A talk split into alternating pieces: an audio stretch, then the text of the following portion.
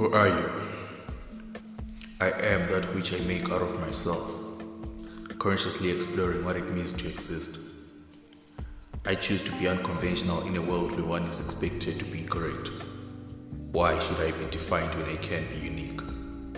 I don't know much, but I just want to talk. I don't want to impose the so called facts, but rather communicate. We don't have to be in agreement.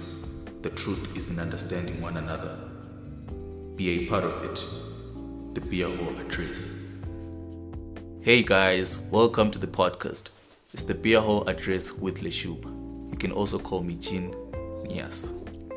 The inspiration behind the name is socialization and engagement, and all discussion will be based on the issues raised by my community of listeners and other people I've been talking to about some of the pressing issues we face as young people.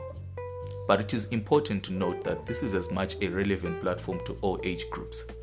It's the beer hall where everyone is welcome. The beer hall experience brought to your home. A toast to the beer hall address.